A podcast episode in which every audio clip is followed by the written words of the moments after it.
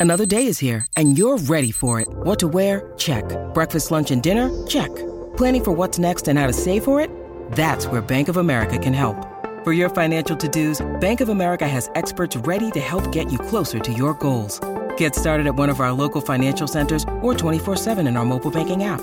Find a location near you at bankofamerica.com slash talk to us. What would you like the power to do? Mobile banking requires downloading the app and is only available for select devices. Message and data rates may apply. Bank of America and a member FDIC.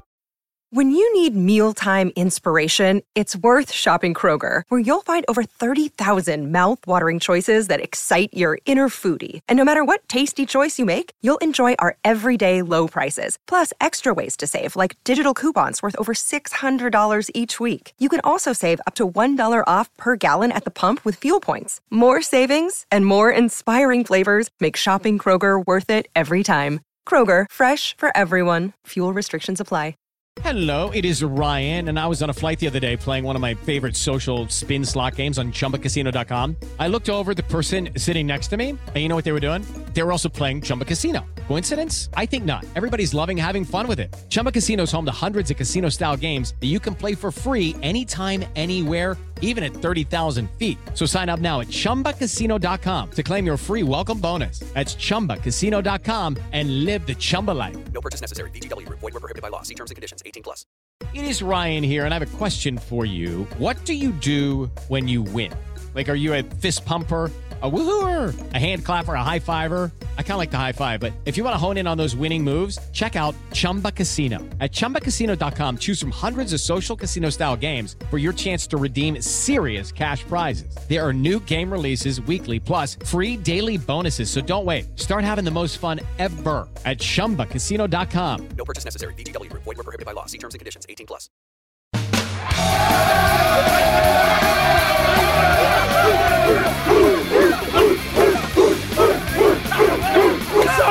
Something is new! It's new! The Chargers are Here comes a lightning bolt. Charger fans are witnesses to history! This is the Lightning Round Podcast with your hosts, Garrett Sisti and Jamie Hoyle. Go Chargers, go!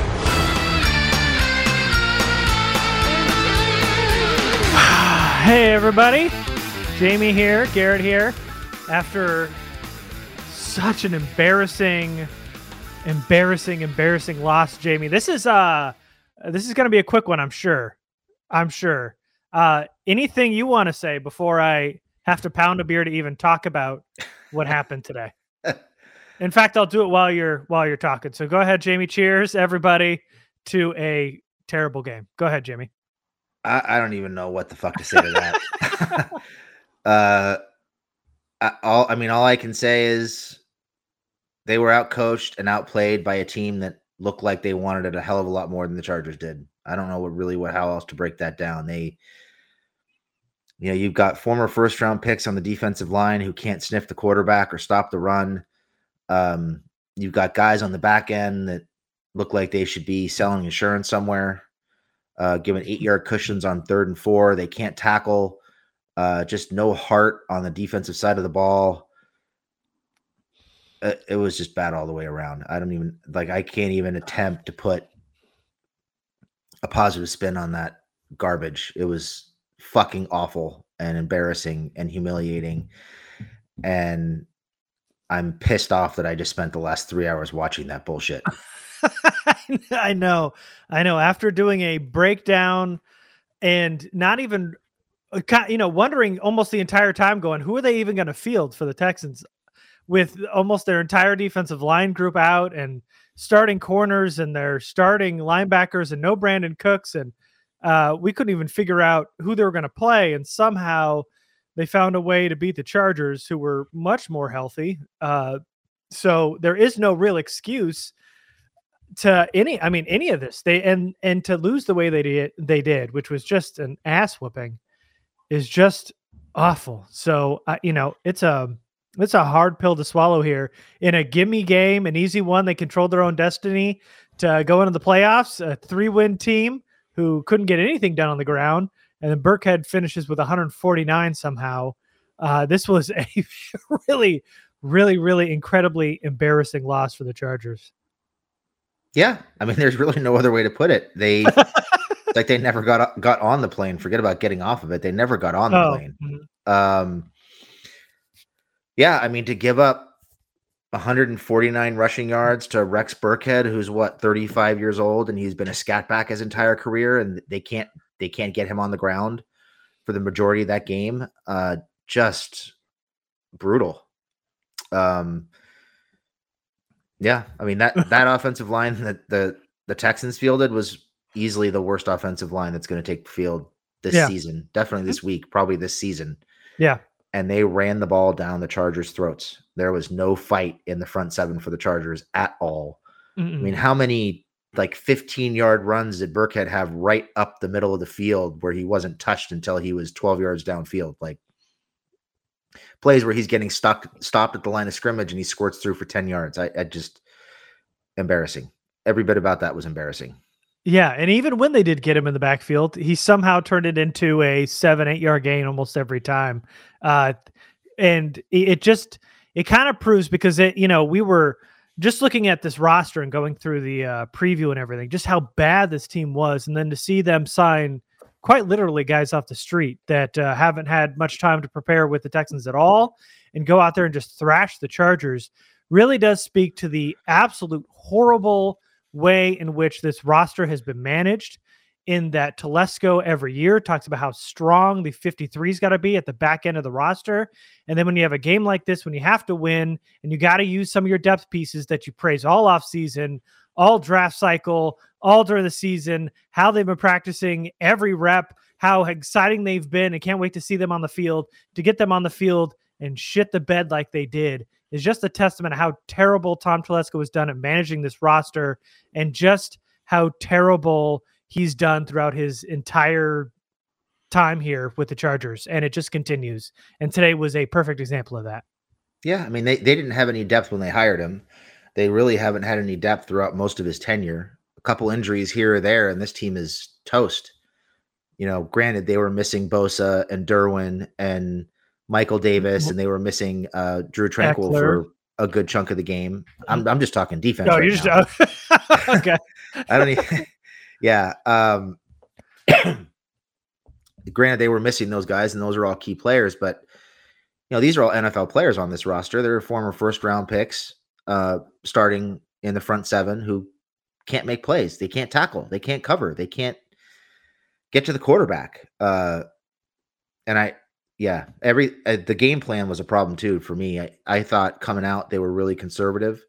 Um, seemed like they were trying to keep things close to the vest, uh, playing tight at times, and it just didn't seem like they were prepared to play an undermanned football team. They, it seemed like they were playing the Patriots instead of playing the Texans the way they came out and were playing things so close to the vest.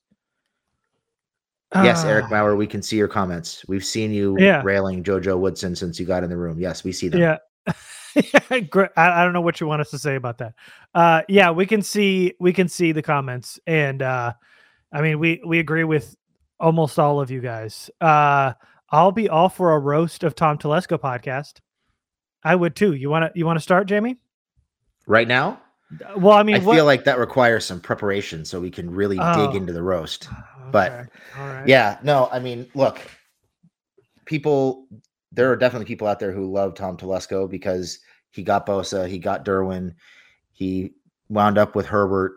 Um, you know, he found Ekeler as a UDFA, but this is a team that has been lacking depth for pretty much his entire tenure here. Uh, they've lacked depth on the offensive line since he's been here. That's gotten a little bit better, although not much. They've always lacked depth on the defensive line. That really has not improved at all. Um, they have zero depth at linebacker, as we saw today. They have zero depth in the secondary. Uh, man, on the edge. I mean, uh, on the edge, they don't have any depth. I mean, I already we already talked about the defensive line and linebackers, but yeah, I Mhm. mean the the defense as a whole has zero depth at all, um, and they're really carried by four or five above average to elite level players, and everybody else is just not very good. Um, you know, running Alohi Gilman out there, I lost track. I was trying to keep track of how many tackles he missed today. He was awful. Couldn't cover um, at all on third down. Couldn't hang with any of the tight ends for the for the Texans. Uh, he just looked lost all day long. Harris, number 28, was awful. Uh, they Davontae. ran Bassey out there. He wasn't any better. Uh, they they didn't have enough speed at the second and third levels to run with the with the Texans receivers at all. That was a huge issue all day long. Uh, they just and they they were so conservative, probably because they didn't trust the back end to do their jobs enough that they just never really went after a rookie quarterback in Davis Mills. So that everything about yeah, game plan was bad. Lack of depth is awful. Everything about this game was just brutal. Yeah. And w- one of it being Kenneth Murray, of course, who got his time to shine as an edge player this week with Joey Bosa out. And uh, of course, they ran, it took them eight plays to figure out they could just run right at him and uh, got that Burkhead touchdown early on. There was that terrible blown coverage on Brevin Jordan where he's right there and bites on the fake and he gets a first down. And then he's got a holding call on a screen that he sniffed out just fine, but uh, couldn't stop, uh, couldn't help himself to hold Burkhead, even though it wasn't going to be a big gain anyway because he was right there. It was just, uh, it was all terrible, and I, there, I don't know, I don't know where to go because there's so everything. I there wasn't a lot of good takeaways from this game, to be quite honest. I don't, I don't know what what we can come on here and say was good, uh, but like it just you know, you can't complain about, you know, there was a lot of things on Twitter about, well, these are Chargers depth players. And if the starters were starting, I mean, the Texans have more guys signed off the street than the Chargers did. So it's not like, you know, that's an excuse at all. They just, they weren't fast enough to keep up with them. They could not get off the field on third down. That was just a fucking issue today, all day. And, um, I, you know, the secondary just, it was, it was missing speed over the top end today. They they just couldn't keep up with anybody. Uh, they couldn't tackle today. Um, you know, I mean, they basically Chris Conley ran a go route with no real sparkle or shine on it. He just ran a go route and just ran right by Davontae Harris, who you're talking about, who stinks. So, you know, I you can't blame COVID or injuries or anything like that. They just got their ass kicked today by a like superior inferior team today on paper, on the field. Yeah, I mean, if you want to talk about good things that happened, I thought Josh Palmer played pretty well. Okay. Um, you know, he had some nice catches, was productive for most of the day. Uh, Justin Jackson had some flashes, although uh, why they're giving him the ball while they're why they're running the ball with him with nine minutes to go in the third quarter, down a score, is beyond me. I mean, that was uh, put the ball in Herbert's hands. It's not that hard. Down a score, you need to go down, put the ball in the end zone, put the ball in Herbert's hands. You don't need to be running it there. That's like the fourth best option for who you're going to have, the, who's who you're going to put the ball in their hands at that point of the game. Um, I'm so deflated right now. I, this should have been an easy game, even with COVID. This should have been an Yeah. easy game. Yeah. Well, of, of course. Of yeah, yeah. I'm I made a joke that uh the only way the only reason that the only way the Chargers were going to lose today was if Justin Herbert got hurt and I liked my chances with Easton Stick cuz Chase Daniel was out and um they couldn't beat him with uh the Pro Bowler at quarterback. This was a uh this is a really hard one to break down and get on here and talk about. Uh, you know, they they had a hard time with time of possession too. The Texans controlled the clock. I mean, they ran the ball down their throat. That uh, goal line series where they just ran the ball three times behind Burkhead was just the epitome of that game. It kind of showed, you know, just how bad they are as a team and how bad they were defensively and how beaten they were and how the Texans basically bully them at the goal line. A three win team could just bully you score and uh, there was nothing they could do about it the run defense was terrible and uh, they, everybody in the building i knew it the, everybody else knew it they were going to run the ball and they just could not stop it today and they did it on the goal line series and then from there it was all downhill Yeah, I mean, it was really downhill from the first, the Texans' first possession yeah. of the game. Mhm. I mean that the first carry of the game goes for like 12 yards off the off the offensive left side, and nobody was anywhere near Burkhead when he broke through the line.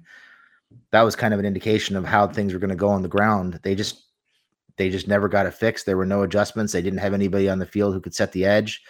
Um, I saw it somewhere on on Twitter. I, I think they averaged almost seven yards a carry every time they ran it at Kenneth Murray's direction.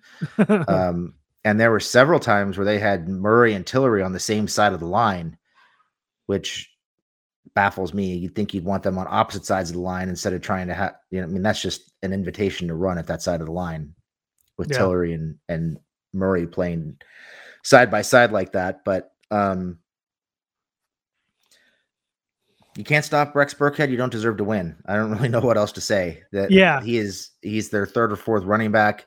He's been a scat back his whole career. He's in his early to late 30s, early to mid 30s, I think. Uh, not exactly a burner, not exactly known for his power. He's always been more of kind of a receiving back out of the backfield.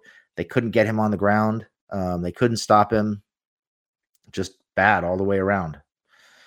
And hopefully some of these guys get better this week because it could get really ugly against the Broncos and the Raiders, both of whom run the ball pretty well. If you don't have Bosa back on the field and you don't, and Bosa's going to miss this week because he's unvaxxed, right? He's going to Yep. miss the next game. So 10 days. I don't know exactly when he tested positive, but it's going to be cutting it close.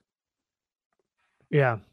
Yeah. And that's a whole nother issue. But so, John, Jonathan Franco, is it realist to get an entire, realistic, I believe, uh, to get an entire defensive line overhaul? um, I mean, they basic uh, they basically just rebuilt the, the offensive line. Offensive line. Yeah. That's what I was just going to say. Yeah. So with 11 draft picks and all the money they have in free agency, if they're smart with who they bring back and who they don't bring back and they make some good decisions, yeah, I mean, Yeah. I think they can they can find three or four defensive linemen between the draft and free agency to to get a better group out there for sure. I haven't. I mean, just because we're piling on and we're all commiserating here, um, I you know every time I see that money about how much money they have available this offseason, it scares the living shit out of me that Tom Telesco has his hands on that much cash and what he's going to do with it. The guy who would throw dumb money at Jacoby Jones, and you know what I'm saying, like that. I I am very scared of what Tom Telesco will do with that money. I, I'm I'm not confident, and partly hoping that he doesn't get his hands on that money at all this offseason. Yeah, I think the concern really is that it really takes a philosophical shift in what he's done pretty much his whole career to rebuild the line the way it needs to be rebuilt. Um, you know, he's always waited until he absolutely had to take a defensive line to spend a premium pick Mhm. on a defensive lineman. Did it with Bosa, did it with Tillery, um, was the wrong guy, but yep, did with Tiller. who was the wrong guy, which Uh-huh. we knew at the time. Yep. They didn't, but we did. um, you know, they just he he's always trying to sprinkle it in with guys like Justin Jones and um, Ryan Carrethers and guys like that who just haven't panned out the way he needed them to. yeah, So they can do it, but I think they're going to need a new GM to do it. And I think Yeah. what scares me is if they do decide to fire Tom Telesco, which I'm not sure they will, but if they do, Yeah. I'm a little worried they're going to give that job to to John Spanos. John Spanos. Uh huh. Yeah, yeah. There's a I lot of uh, They'll just scary events, consolidate power. hmm and which would be a, a terrible idea. And you know, and the other the other strong philosophy from Tom Telesco is pick up that aging interior um, interior defensive lineman, the veteran, like uh, you know, late early on. They always had problems middle of the line signing Brandon Mebane because he had a good career early on and he's aging. Now doing it with Linval Joseph, and if Joseph moves on, I you know, I, I he's play he's been pretty good this year, but I, I mean, they got to get a whole revamped defensive line from end to end, not named Joey Bosa really. And uh, it it I I just don't I don't believe that he can do that. I, I just don't think he's gonna shift his way of thinking. I don't think he's gonna miraculously figure it all out. Uh, the offensive line was kind of a no brainer, and and he did it this offseason and they he got the best guys available and uh, you know uh, I commend him for doing that but I just I don't see that happening on the defensive line and the defense in, in general. So I feel like we need to address Eric Maurer continuing Oh. to complain about JoJo Woodson. Um, Okay. the entire personnel group, I think, needs to be overhauled, and they need to give more say to uh, to Brandon Staley in terms of who they're bringing in, in terms of their their defensive players. having said that, Jojo Woodson works for Tom Telesco, who works for John Spanos. John Spanos and Telesco are the ones who are making those decisions. So mm-hmm. you can certainly include Jojo Woodson. I think the entire personnel group needs needs to be overhauled. And it won't happen, so it's almost not even worth mentioning, but it needs to start with John Spanos because he's the one who's been making these decisions really since they brought Telesco in. He and Telesco are the ones that are um, that are colla- collaborating on these decisions. But JoJo works for these guys, so everybody needs to go. It needs to start with John and work all the way its way way down to JoJo. But JoJo isn't the one making the decisions, in my opinion.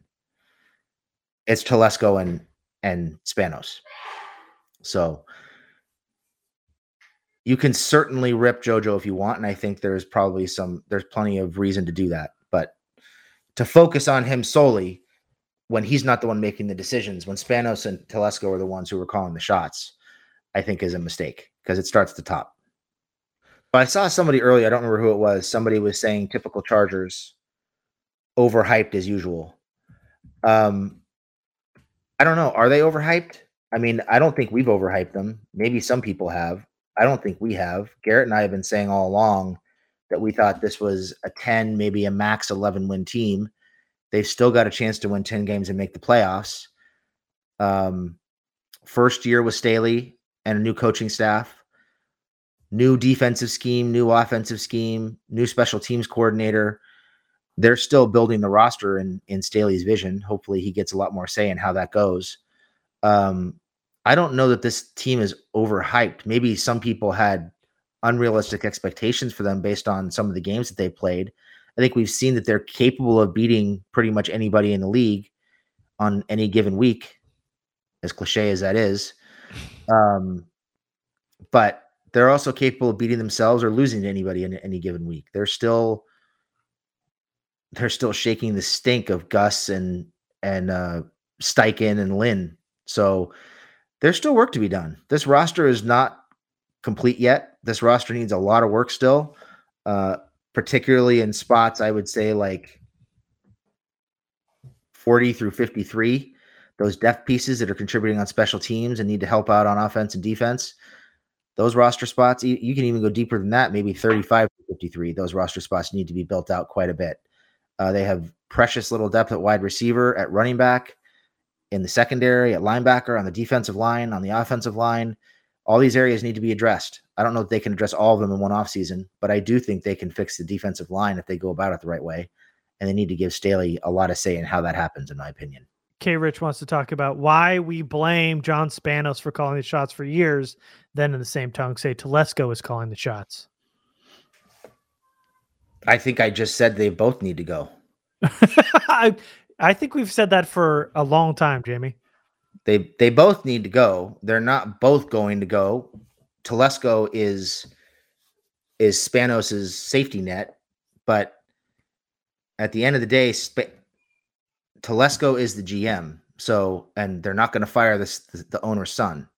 So, if this team doesn't have depth, and this team doesn't have the pieces it needs to hang when they start getting injuries or illnesses, then that falls on the GM, who is ultimately responsible for player personnel decisions, at least in the greater scheme of things and how the, the corporate ladder works in the NFL.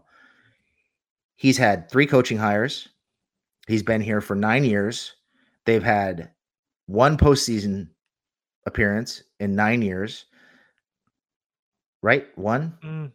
Two. One with each, yeah. One with McCoy, one, One- with Lynn. One with McCoy, and one with Lynn. So Yeah. two two postseason appearances in nine years. Maybe working on a third this year. We'll see how that works out, but they've got an uphill battle to fight. Um, he has not had he, in my opinion, he had not done enough to earn the right to be to participate in a third coaching hire. Um, and he seemed like a guy to me when they when they were going through the process of firing Lynn and hiring Staley. He seemed like a guy who was defeated, almost like he felt like his head was next on the chopping block last offseason. So I, I think they've had that conversation. They're not going to fire John Spanos. And if they need to make a change to show that they're trying to fix things, it's going to be Telesco. Mhm. So They're both at fault, but Telesco is the one that's going to take the fall, Yeah, he'll be the fall guy. and he's the GM. That's that's how it works. Yeah, that's that's easy, and it's and it's good for optics. It's easy to have a fall guy like Telesco, and uh, I mean, I, I just feel like we have this conversation almost every season, Jamie. Telesco and Spanos. Um, so what what do you think about the whole Derwin James thing? He was he was going to be able to play only in emergency services. Uh, it got out of hand. There was a time where they could come back near the fourth quarter. Would you have played Derwin there, or do you think they made the right call in not playing him?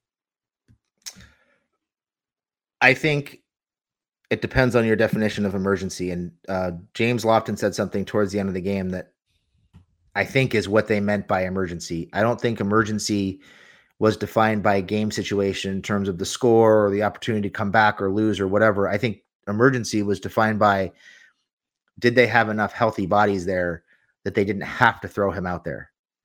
And I think in their mind, it was more valuable for them to give him another week to rest his hamstring and run Bassey and and uh, Harris and those guys out there and just see if they could hang. Now they didn't hang, but they were still technically healthy, even though they they suck. They were still healthy, and there wasn't a physical need to bring Derwin out there and risk the hamstring and risk losing him for the next two weeks or beyond. So, I think if you're dealing with somebody who's that important to the defense, and you're still technically in the game, you still technically have a chance to win the game.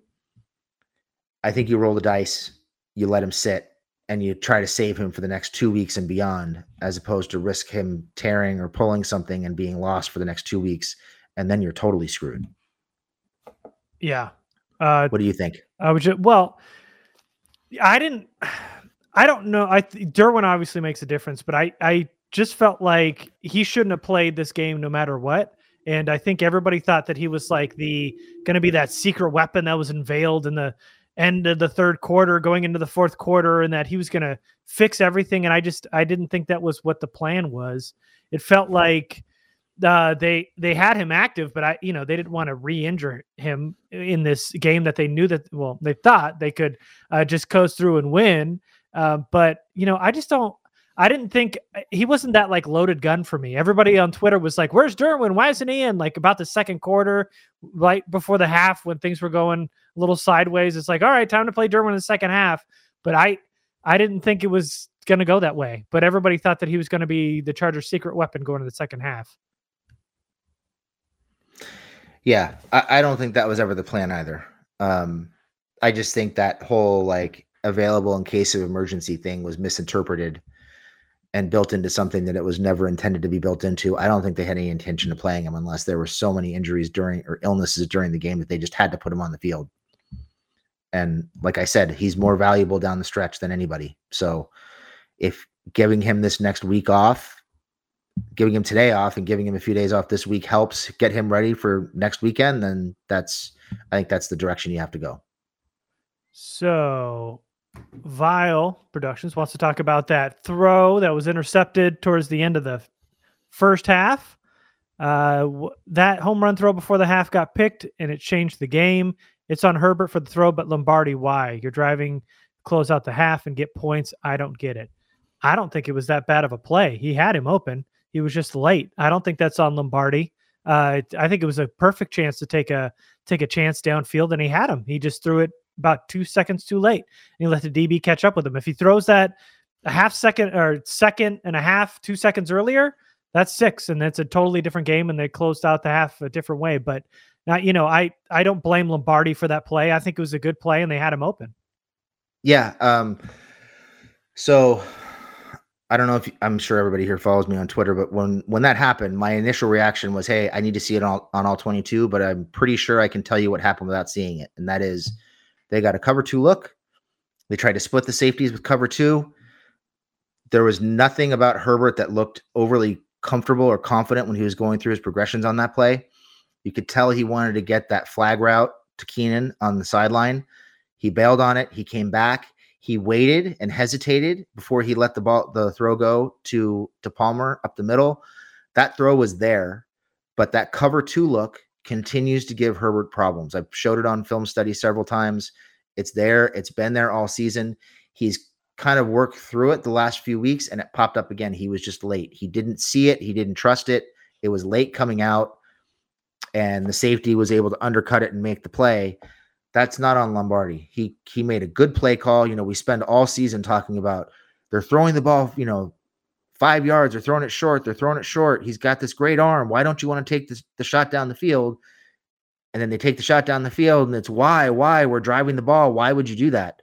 The play worked. He was open. Palmer was open. It was just a late throw by Herbert, and the safety made a good play on the football. That happens. But the the I think the crux of that is still the issues that Herbert has with cover two.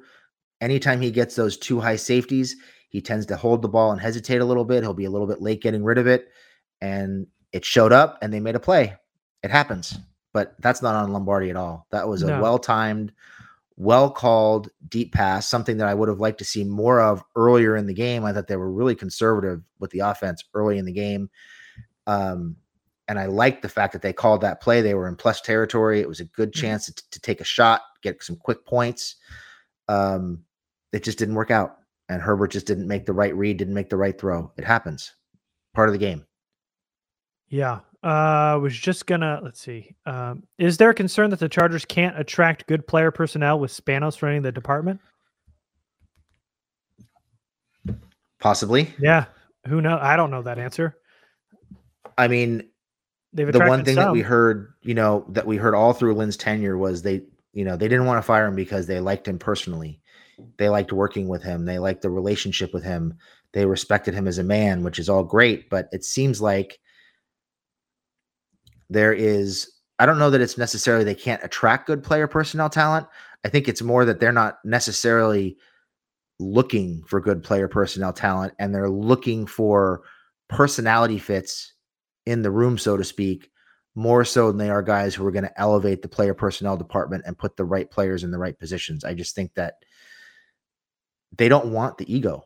They don't want the proven talent in that room. I think they want somebody who's up and coming, somebody who's a nice guy, somebody who they can respect as a person who isn't going to call them out on their bullshit and is going to go with the flow. And that's why AJ Smith was ultimately let go. And I think that's why they they're hanging on to Telesco because those interpersonal relationships work, even though those interpersonal relationships aren't necessarily leading to good personnel decisions in the places where they need them. So there's a there's a bunch of talk about the playoff implications now. I mean, they're out of the playoff hunt at the moment. Um, but have you have you looked at it at all? You want me to read it to you? What's going so on So the right one now? that tripped me up was yeah, go ahead and pull it up because I was All right. surprised to see that the Steelers were ahead of them, Yeah. even though they beat the Steelers. That so they the have that surprised me. Yeah, so they haven't played yet. They're seven, six, and one. So it's a lot of this stuff we don't know because they it's a bunch of teams haven't played yet. But as of right now, the Chiefs, Titans, and Chiefs, Titans, Bengals, Bills all ahead in their division. After that, for the three remaining spots are the Colts at nine and six, the Patriots at nine and six, who beat the Chargers earlier this year, and the Steelers at seven, six, and one. That means at the eighth spot right now is the Ravens, who beat the Chargers at eight and seven. Chargers are number nine. And then behind them are the Raiders, Dolphins, Broncos, all at seven and seven. So it looks like so they're a game behind the Colts and Patriots, who are nine and six, both of them, Colts and Patriots. And then it's the Steelers, Ravens, and Chargers basically right now, depending on how the Raiders, Dolphins, and Broncos do later today, all fighting for that seventh spot. The Steelers currently having that spot, not playing today or haven't played today. Yeah, and now looking at it, I realize Steelers have a better conference record than the Chargers do. That's why they're ahead of the Yeah. Chargers. Yeah.